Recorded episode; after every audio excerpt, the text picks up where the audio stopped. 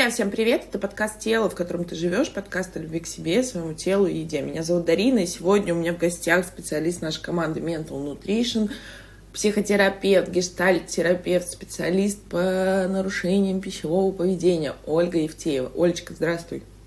Привет, Дарина. Я еще пока не специалист по расстройствам э, пищевого поведения, но скоро им стану, благодаря вашему обучению. Но спасибо, что ты меня уже так объявляешь, потому что, правда, тема интересная, но сегодня мы будем о другом. Здравствуйте, дорогие слушатели, всех с Новым годом. Я рада снова быть с вами. И, собственно, специально, мне кажется, я так как-то бессознательно, на самом деле, не думала я об этом, вот ты мне напомнила, уже сказала, потому что, друзья, в том числе, помимо того, что вот у нас 27 января стартануло наше обучение, помимо того, что к нам идут коллеги, собственно, из других проектов, вообще откуда-то со стороны, я также отправляю всех своих специалистов также к нам на обучение, потому что для нас это вот одна из наших ценностей, постоянно учиться, Э, получать новые знания, и мы ими делимся, постоянно какие-то новые курсы, новые какие-то книги, все остальное. Поэтому, друзья, присоединяйтесь в том числе, кто не успел, хотел, но не успел к нашему обучению, к нашему телеграм-каналу, где мы очень много делимся книгами, какими-то полезными советами, гайдами, всем остальным. Тема у нас с тобой, видимо, я поэтому начала говорить на удвоенной скорости, сложная сегодня прямо. И, друзья, те, кто слушает, наверное, те, кто по названию включил этот выпуск, эта тема ранит.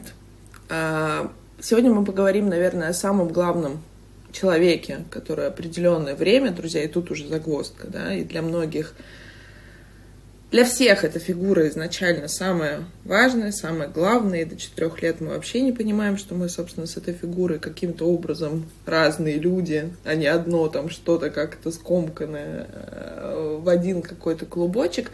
Мы поговорим о маме и поговорим о том, Оль, когда что-то пошло не так. И изначально, наверное, дети таких матерей думают, что что-то пошло не так с ними – а мы все-таки поговорим об этих женщинах, друзья, и тут мне хочется сразу, сходу, вот прям с порога сказать, что первый этап сепарации самый главный. Это понять, что родители — это отдельные люди, и они имеют также свои, помимо своих плюсов, и вот теме того комплекса Бога, которого мы их, как бы, собственно, наделяем, да, вот этой какой-то идеальности, они обладают своими такими же страхами, недостатками, какими-то вот моментами, потому что они кто? Обычные человеки, которые просто нас родили. И вот мы, так заложено природой, это наша такая внутренняя какая-то, наверное, история, наделять их чем-то вот таким идеализированным, потому что иначе, наверное, мы бы как род, наверное, не выжили. Давай поговорим о нарциссических матерях, вот тот самый синдром холодной матери. Очень часто э, в работе с расстройствами пищевого поведения. Много говорят, даже Фрейд говорил о том, что вот как бы при холодной матери якобы, то есть как бы вот этот булимический синдром и то же самое анорексия. То есть анорексия это больше отказ от еды, отказ от э, первичных половых признаков, да, женских, то есть когда появляется форма, друзья, вы помните, что у женщины генетически должно быть больше процент жира, нежели чем у мужчин, да, то есть вот он считал, что это такой отказ, как бы я хочу быть мальчиком, я хочу быть чем-то бесполым. Булимический синдром это то же самое, это вот, вот такой же механизм, то есть какой-то отказ от своей женственности, отказ от как бы, наверное, причастности именно вот к женской половине. То есть вот это интересный момент. Ну, давай поговорим мы с тобой сегодня немножко в другом ключе. Кто такие холодные матери, какие они вообще бывают, и как, наверное, понять, как я себя ощущаю, потому что, друзья, вопрос матерей — это их вопрос, а нам важно, как мы себя чувствуем в этом месте. Тема, правда, я тоже думала, такая она очень сложная, и она, правда, разрушающаяся, разрушающая и в каком-то месте даже очень грустная. Но спасибо тебе, что ты сразу немножко снимаешь напряжение тем, что говоришь о том, что э, да, то, что было у матери, ну, уже как бы там, и я тоже хочу немножко снять напряжение. Вот я когда готовилась к подкасту, мне попалась картинка, и я думаю, как, как точно она описывает вот э, нарциссических матерей. Это когда внучка пришла к бабушке и говорит, бабуля, я тут нашла лекарство от рака, стала лауреатом Нобелевской премии, спасла утопающего младенца и получила докторскую степень. А бабуля ей говорит, да это все ладно, а что ты до сих пор не замужем? И вот вот этот вот вопрос, то есть, который совсем не отражает э, показывает отсутствие всякой эмоциональной связи, это такой главный атрибут э, нарциссического материнства. То есть вообще нарцисс это тот, кто чрезмерно поглощен собой, а нарциссическая мать, она видит свою дочь продолжением себя. Не отдельным человеком со своими потребностями, со своими желаниями, со своей другой идентичностью, а она воспринимает своего ребенка, ну, свою дочь, потому что в основном это именно почему-то дочери страдают, ну, почему-то понятно, потому что сыновья не несут такой угрозы, там нет конкуренции. А с дочерью как раз это все вот ей достается по максимуму, потому что именно она использует дочь как продолжение себя, не знаю, как если бы дочь была ее рукой. И все, что дальше делается и творится в отношениях э, с такой э, между матерью и ребенком в таких э, с таким, скажем так, э, с таким нарушением, это отсутствие эмоциональной связи, и оно настолько глубокое, что вот дочь, растя рядом с такой матерью, она никогда не добьется ее какого-то такого благоволения, она не добьется поддержки, она не добьется эмоционального контакта, как бы я ни старалась, то есть я как дочь, как бы я ни старалась и что бы я ни делала, как бы я хорошо и четко не исполняла твои поручения и не удовлетворяла, не удовлетворяла все твои потребности, все эти усилия, они будут бессмысленны. И тогда э, такая девочка, растет с идеей, у нее несколько таких будет разрушительных установок, которые она получает в контакте с такой матерью, но самое первое, самое разрушительное, которое является корнем, наверное, всех остальных э, проблем, таких как неуверенность в себе, низкая самооценка, созави... склонность к созависимым отношениям, это то, что я недостойна любви. То есть, как бы я ни старалась, меня не любят за то, кем я являюсь. Я только, меня могут заметить только за то, что я делаю. И вот э, мы чуть позже просто больше, глубже будем об этом говорить, но вот когда клиенты приходят с перфекционизмом, трудоголизмом, алкоголизмом или еще чем-то, то ну, чаще всего корни нужно смотреть в отношениях э, матери и ребенка. Если немножко затронуть э, характеристики, да, вот какими такими яркими характеристиками обладает э, нарциссическая мать. Мы уже сказали, что вот завышенное чувство собственной важности. Вот неважно, о чем бы говорила ее дочь, если даже если это уже взрослая дочь, они встретились, то мама будет говорить: так, подожди, оставь свою, вот сейчас я тебе расскажу, что тут у меня.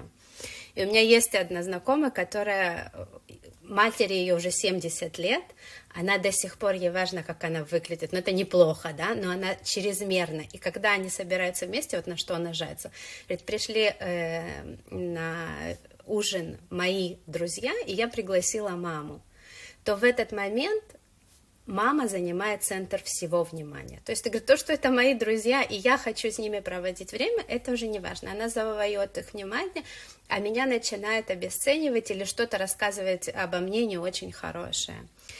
Недостаток эмпатии – это еще один признак. То есть они не будут замечать потребности и беречь чувства других, для них это вообще чуждо, и вот в этом драма заключается ребенка, что она не понимает, как эту любовь заполучить. Ну, ребенок, он автоматически нуждается в этой связи, а здесь он просто не знает, как, э, как ее получить. Они жаждут чрезмерного восхищения, то есть, чтобы все время делали ей комплименты, за все были супер благодарны, неважно, что она для вас делает или нет. Они эксплуатируют других, манипулируют для того, чтобы добиваться своего, считают, что все им должны, то есть они очень выстраивают высокие ожидания в отношении других людей и ждут, что те будут автоматически им соответствовать. Они демонстрируют надменность, заносчивое поведение, и когда вот эти все качества есть в одном человеке, их может быть больше или меньше в одной матери, но девочка, которая растет с такой и воспитывается такой матерью, она вырастает с тремя такими разрушительными установками. Первое — это со мной что-то не так. Моя ценность в том, что я делаю, а не тем, кем я являюсь, не в том, кем я являюсь, и меня невозможно полюбить, потому что вот это желание быть любимым, оно для них недостижимо. И тогда ребенок, он же не может критически мыслить. У него возникает идея, что все, я вот такой, со мной что-то не так, и меня невозможно полюбить. Если честно, звучит очень грустно. И ты знаешь, ты говорила о таких... Друзья, вот тут тоже важный момент. Это средняя по больнице, наверное, вот это такая концентрация раствора. То есть, когда вот все прямо радикально, я радикальный нарцисс, я радикально отвергающая мать, я радикально холодная мать, я не слышу, я вот забираю, как ты сказала, на примере центр внимания на себя, и вот ты как бы какое-то продолжение, какая-то серая мышь, да, которая вот является моим продолжением. Но если брать про жизнь, вот скажи, пожалуйста, ведь есть разные стратегии. То есть есть мама-подружка, есть вот мамы абсолютно теплые, вы знаете, у меня ассоциируются они с какими-то пирожками, домашним борщом. Вот куда ты приходишь, и тебе так тепло, особенно когда вот прихожу, у меня у подруги такая мама, и мы приезжаем, и вот как-то вот каким-то таким окутывающим вот теплотой. И, друзья, тут тоже бывают крайности. То есть я хочу показать, что тут тоже бывают крайности и перегибы. И вот та самая книжка Некрасова, прошу прощения, «Путы материнской любви», когда я так тебя залюблю, что ты просто вот, вот в каком-то таком непонятном состоянии, тогда, тогда тот человек, тот же ребенок, как я говорю, вот тот взрослый ребенок выходит в реальный мир, у него происходит шок. В смысле? А так не везде тепло, так не везде как бы уютно, и не везде тебе под задницу подкладывают вот ту самую перинку, чтобы тебе было удобно. Друзья, тут тоже перегиб. Но если говорить в отношениях с холодной матерью, понятно, когда, когда радикально, что я считаю, что это мое продолжение, тогда все понятно. То есть, в принципе, каждый узнал, кому это знакомо, узнал такую мать. Но если брать среднее по больнице, как здесь? То есть как, какие могут быть признаки, что у меня нарциссическая мать, если не так, вот как я себя ощущаю, то есть с чего все начинается? Ведь очень часто такие перегибы, сама спрашиваю, сама отвечаю, начинаются с того, когда матери начинают подсознательно конкурировать с дочерью. И это очень часто нам приносит этот клиент в терапию, что у меня ощущение, будто бы я с мамой за какие-то вот как бы бьюсь. У кого там, не знаю, ноги стройнее, я в твоем возрасте уже тебя родила, а я что-то еще. Вот как здесь Оля работает? Э, да, Дарин, э, на самом деле у, ну вот э, выделяется таких два характерных паттерна поведения. Это либо, как ты говоришь, холодная и игнорирующая мать, да, но она тоже такая хитро устроена, потому что она э, не даст тебе эмоционального контакта и привязанности, будет обесценивать и э, отвергать, но она тебя обеспечит жильем, одеждой, э, у тебя будет еда. То есть, когда ты вырастешь, ты не можешь сказать, вот в этом тоже загвоздка, когда клиенты потом приходят, они все испытывают чувство вины, потому что вдруг им приходится как-то даже думать плохо о матери. А, а, а вот это место является ключевым для того, чтобы понять, что, ну, вообще-то с вами не очень хорошо поступали, да, но у них на первый фон у клиентов сразу выступает, как я могу вообще такое сказать, у меня было жилье, моя мама думала, у меня были все кружки, я ходила ко всем репетиторам, то есть как бы здесь у меня все хорошо, но эмоциональной связи вот нет. Потом ты сказала конкуренция. Это тоже очень частая история, когда мать начинает конкурировать за внимание. Причем даже не важно, в каком возрасте девочка приводит своего бойфренда. Ему может быть 15, а маме там, грубо говоря, 40, и она будет переключать внимание на себя. А ему может быть и там 30, и это тоже будет такая история. А второй такой стиль, это поглощающий, это когда вот начинается гиперопека. То есть я тебя не, не просто обеспечу физическими какими-то потребностями, удовлетворю все, но я буду тебе говорить, что тебе носить, как тебе одеваться, что тебе думать и что тебе чувствовать. Вот у меня как раз была клиентка, которая пришла с темой эм, питания, и когда мы, она, э, ее запрос звучал, я вообще про это не знаю, я не знаю, как мне питаться, но я знаю, что со мной что-то не так. И когда мы начали вот этот клубок разматывать, мы дошли до момента, я говорю, когда все началось, в возрасте 12 лет девочка стала приобретать другие формы тела, ну, как подросток, да, гормональные изменения. А мать в этот момент, она, ей поставили диагноз, и она стала от гормональной терапии поправляться. И что здесь произошло?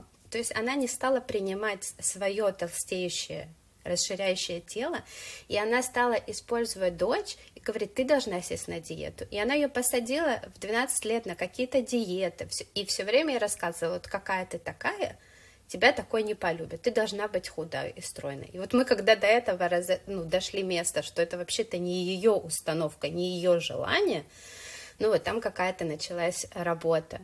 Знаешь, я вспомнила, тебя слушала очень страшную историю, друзья, точнее фразу. Вот знаешь, вот, э, наверное, благими де- деяниями есть такая поговорка, друзья, выстелена дорога в ад. И вот это то же самое для меня, потому что я вспомнила с фразы мамы, одной клиентки, которая сказала, ну куда ты толстеешь? Ну я-то тебя полюблю, даже э, я-то тебя люблю, даже если тебя нужно будет на этом, на кране, на подъемном поднимать, там как бы как-то что-то, но другие-то не полюбят. Друзья, вслушайтесь вообще. То есть тут и манипуляция, и привязка себя как бы к ребенку себя. То есть я-то тебя полюблю, окей, но другие-то не полюбят. И вот мой к тебе вопрос. Вот когда не так все однозначно, какая это вырастает женщина? И, и есть ли вообще такие вопросы? Вот все-таки с мальчиками, наверное, меньше, простят нас мужчины, которые слушают, но как-то вот женское, вот тот самый Эдипов комплекс, комплекс электры, когда мы соревнуемся с мамой, потом мы понимаем, что нам с ней соревноваться за папу не вариант, нам нужен свой, там, условно говоря, мужчина, и тогда нужно быть как мама, вот тут же как-то еще все начинается когда это конкуренция, условно говоря, мы не закончили конкурировать друг с другом. Если говорить о, о, о двух полюсах э, формирования неких приспособленческих механизмов, то обычно их два. Это либо перфекционизм, то есть даже вот в одной семье могут расти две сестры, и они рядом с этой матерью вы, выберут э, две разные стратегии. Одна это пойдет в перфекционизм и будет супер стараться для того, чтобы стать наконец-то э, тем, кем хочет видеть ее мама и заслужить эту любовь. А вторая рядом с такой же, даже в одной семье, она может уйти наоборот в пассивность и самосаботаж, и она будет, э, знаешь, такой сценарий э, раскручивать что бы я ни делала, все равно все плохо. И тогда такая девочка, она уходит в зависимость, в созависимость, и там уже... Э, то есть она все будет делать для того, чтобы доказать, смотри, мам, ты же говорила, что я ничтожество, вот я тебе это и доказываю. Это такие два крайние полюса, которые мы вот видим, яркие.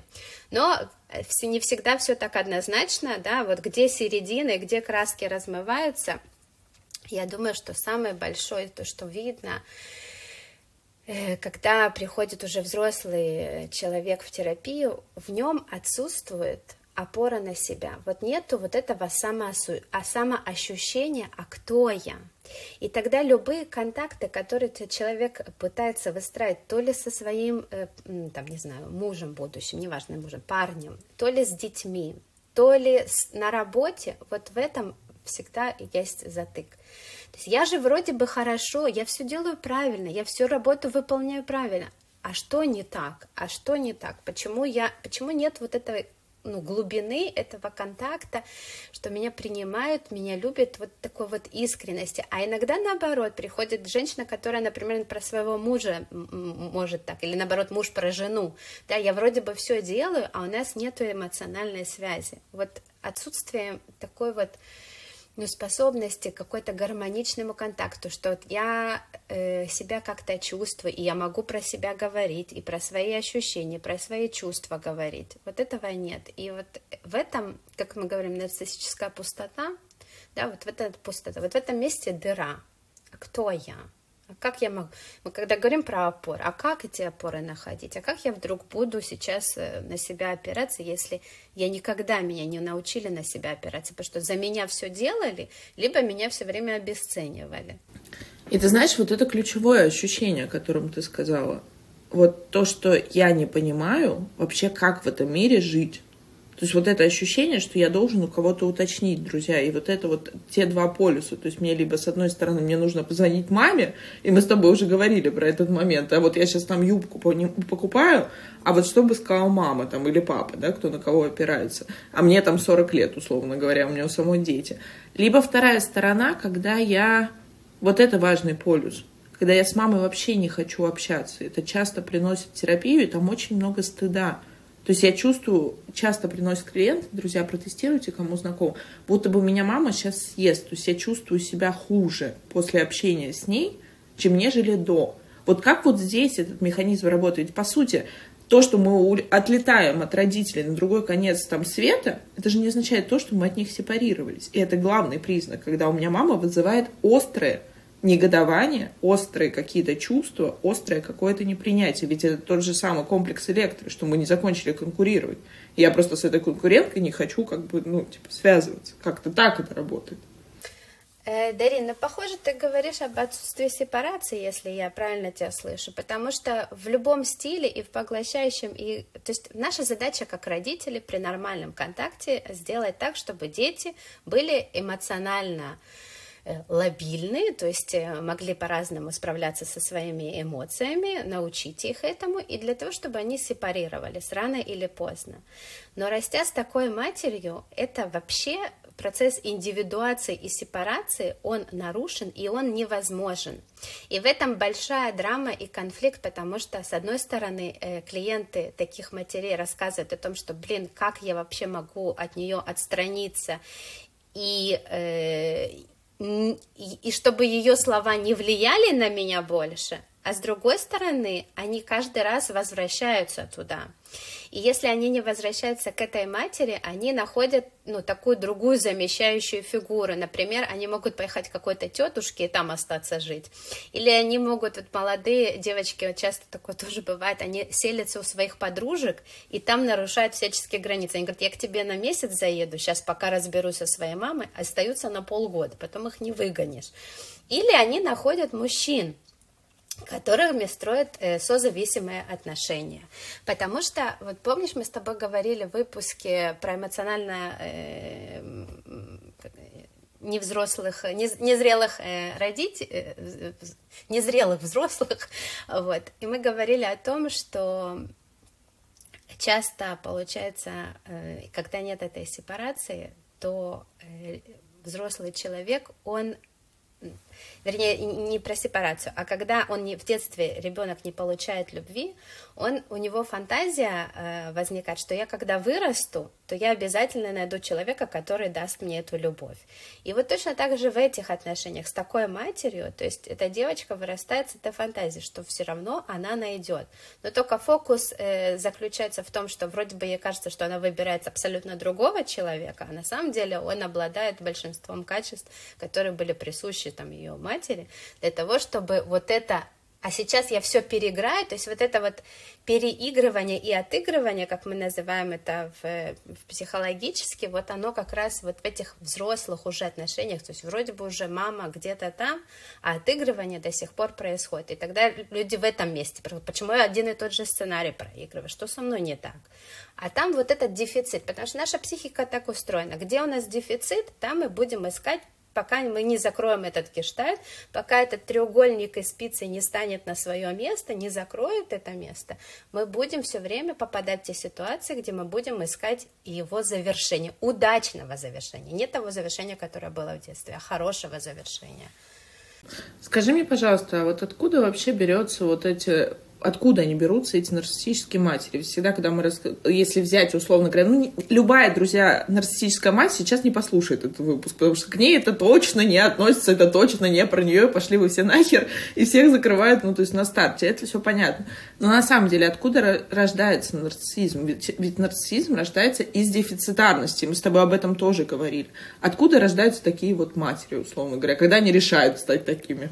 Э, ну, если э, матери такими уже точно не рождаются, скорее рождается человек, да, то есть мы опять уходим с тобой в детство, и мы, наверное, выходим в возраст примерно трех лет, когда э, у каждого ребенка появляется такой некий здоровый нарциссизм. То есть все, они в этом возрасте, дети, очень эгоцентричны, и весь мир должен крутиться вокруг него.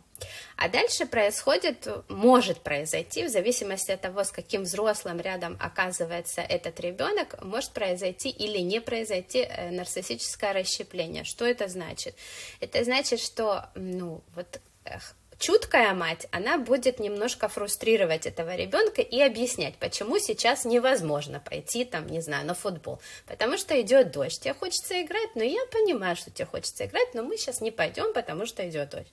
А другая мать будет его стыдить, например, за то, что вдруг он принес ей такие чувства или тут рыдает. Или, э, например, она вообще э, не включится и будет его игнорировать. И тогда у ребенка получается такой раскол в голове, ну, в его психике происходит. То меня любят, а то меня а, полностью отвергают. И вот, и, вот в этом месте начинается вот этот вот, э, ну, нарциссизм. То есть или я Бог, и тогда вроде мне все подвластно, или я ничто, ничтожество. И вот это вот эти нарциссические качели, они тоже, ну вот, все время из этого места. То есть, э, неважно, это же может быть и мужчина потом, да, мы сегодня просто говорим о матерях. То есть, вот, ну вот в этой точке, в детстве начинается этот разлом. И дальше, ну, все воспитание в зависимости от того, какой родитель рядом, какой будет тип привязанности, обычно в таких детей, ну, такой либо тревожный тип привязанности, либо, э, как он там, отстраненный, не помню, как он называется, да, то есть вот такой. И нету этой связи. Вот это самая большая проблема, что нету эмоциональной связи. Ну и нет той самой поддержки, друзья, которая каждому из нас нужна, особенно в том возрасте, когда, когда нам очень важно иметь ту фигуру, на которую можно опереться, чтобы выстроить ту самую свою внутреннюю опору. Скажи, пожалуйста, вот, наверное, такой глобально про этих матерей, глобально последний у меня вопрос. А когда в семьях, и очень часто это девочки делают с такими матерями, они замещают собой мужскую фигуру. То есть она начинает там, я все для мамы. Я недавно видела, друзья, в Телеграме или где-то там умерла мать у одной актрисы, честно не помню кто, но мне просто вот я видела видео, с каким она говорила, я все для своей матери, я делала все, вот мама для меня была все. Но согласись, Оль, тут перебор, потому что единственный человек, для которого мы все, Друзья, как бы это ни звучало, это мы с вами сами. Я всегда говорю клиенту, вот единственный человек, с которым тебе жить всю жизнь, сто процентов, это ты сам. И тогда, наверное, как-то по-другому вот мозги встают, когда мы понимаем, что вот, все, то есть все уйдут, помните, как, как в этом, все уйдут, а я останусь.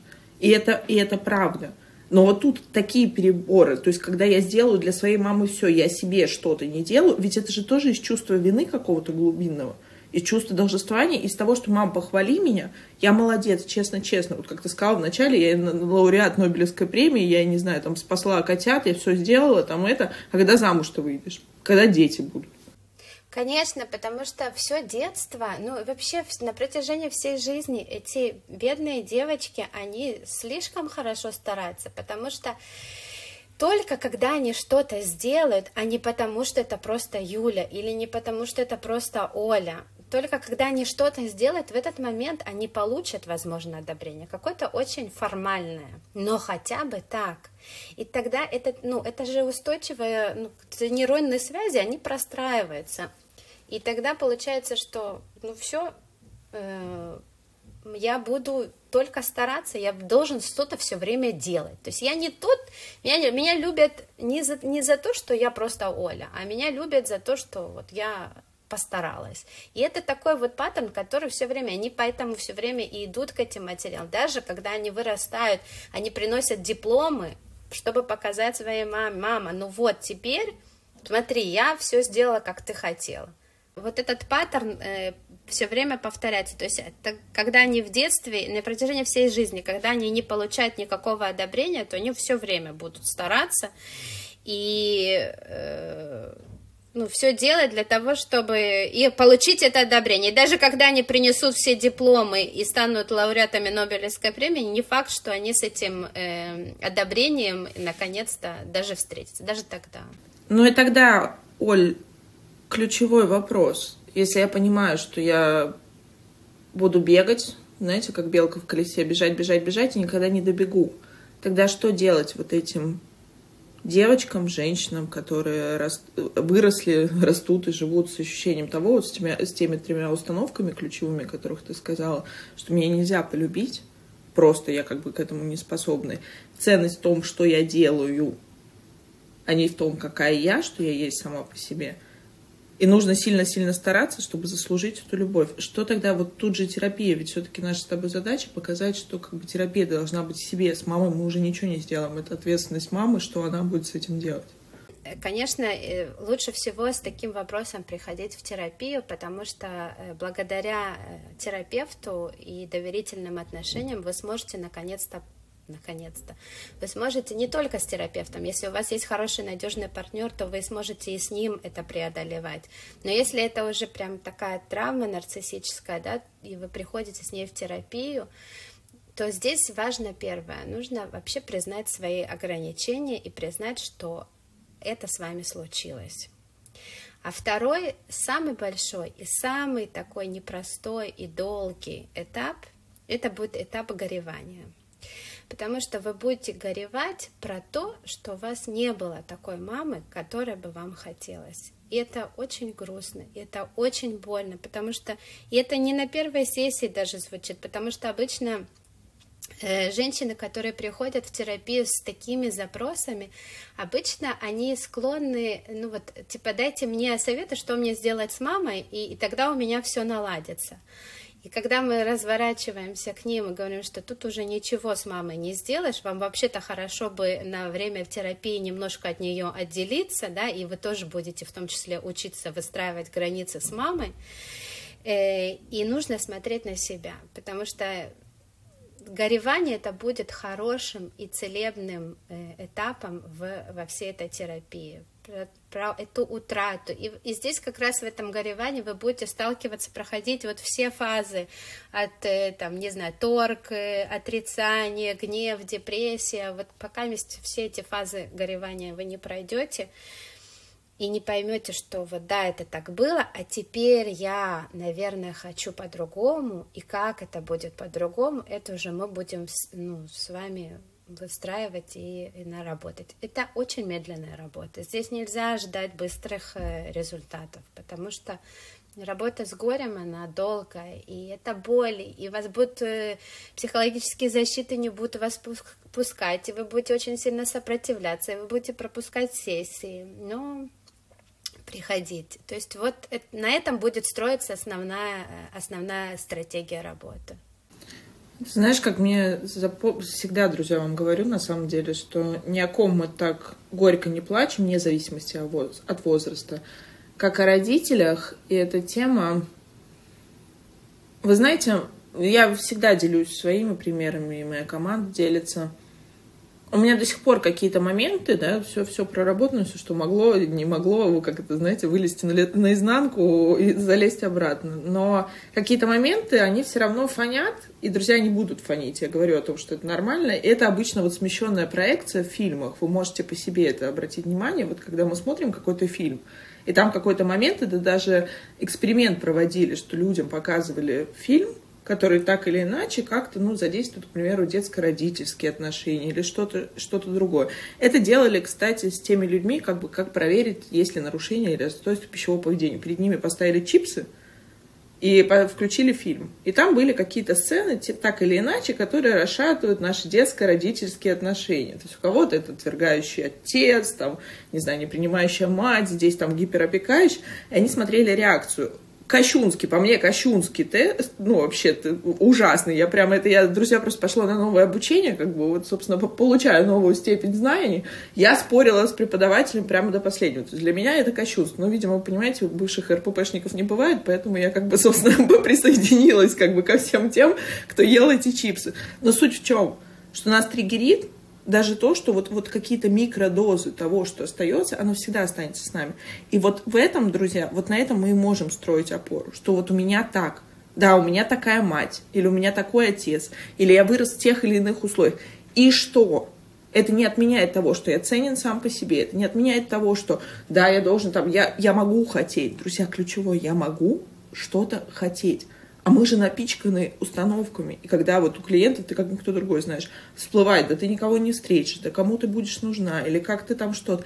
Казалось бы, сказано когда-то, вот тогда в пубертате, в каком-то там порыве чего-то там, но оно же остается. И психика тщательно держит эту установку. И мы сделаем все, не знаю, растолстеем, э, какие-то еще вещи. Друзья, у кого что, что-то с нами произойдет. Но мы будем саботировать, чтобы, не дай бог, родительское послание, вот то самое страшное, и вот есть в транзактном анализе послание родительское, чтобы его не нарушить.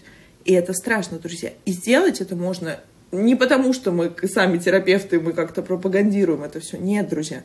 Но просто наша психика будет тщательно охранять то, что так дорого, сокровенно и долго в нас живет.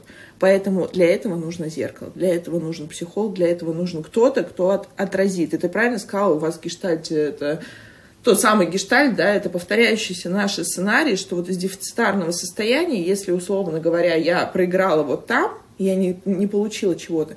Я всю жизнь буду выбирать именно таких партнеров, именно таких коллег по работе, именно таких начальников, не знаю, кого угодно, чтобы только переиграть этот сценарий. Но, друзья, тут ключевое из такого состояния, этот сценарий мы никогда не переиграем, потому что мы будем выбирать именно тех, кем его невозможно проиграть, чтобы заполнить вот ту самую внутреннюю дыру. Клиенты, ну, которые приходят с такой проблемой, они очень интроицированы, то есть у них много вот этих родительских убеждений, и тогда в процессе терапии мы как раз и подсвечиваем, и отражаем, говорят, откуда ты знаешь, почему ты в этом месте вдруг должна? Кто сказал, что ты должна? Ну как, я всю жизнь, вот я так, так, так. так.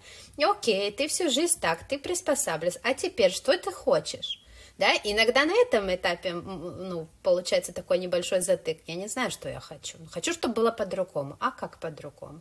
Ну, пока миссия еще не знаю, окей, давай исследовать и так далее. И вот так вот такая медленная работа, как челнок туда-сюда, от берега к берегу э, мы происходим. Но, правда, здесь придется хорошо работать с убеждениями и опираться как раз здесь терапевт, вот это то зеркало, потому что он может другую картину мира показать и сказать, ну вообще-то, не знаю, для меня здесь в этом месте не должно, или я могу быть просто там, не знаю, хорошо делать свою работу, не нужно мне там сильно стараться, да, и таким образом, получая новый опыт в контакте с терапевтом, клиент начнет опираться на себя, прислушиваться, и когда-то он осмелится действовать по-другому, но это не просто и не быстро, да.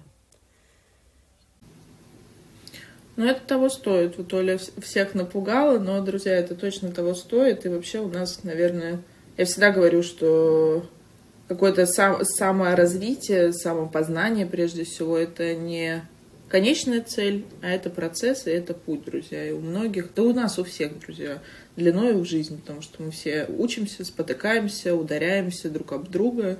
И в зависимости от того, каким мы, собственно, гранью поворачиваемся, да, исходя из наших травм, друзья, это нормально, что ребенок получает первичную травму. По-другому наша психика не сформируется, потому что, как я всегда говорю, чтобы знать, что такое хорошо, надо знать, что такое плохо. Если мы с вами живем без воздушной среде в вакууме, то мы не понимаем, друзья. И вспоминаем эксперименты с ребенком Маугли, то есть там, где мы растем, собственно, там, так мы и получаем. Но это ключевое, наверное, мне хочется на позитиве закончить, что это ничего, друзья, не означает, это не определяет, какой вы человек, это не определяет, как, как, чего вы можете хотеть или чего достигать.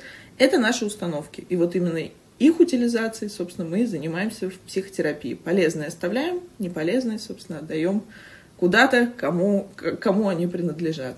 Олечка, спасибо тебе большое за этот действительно сложный выпуск, такой неоднозначный. Я думаю, что это не последний наш выпуск на эту тему.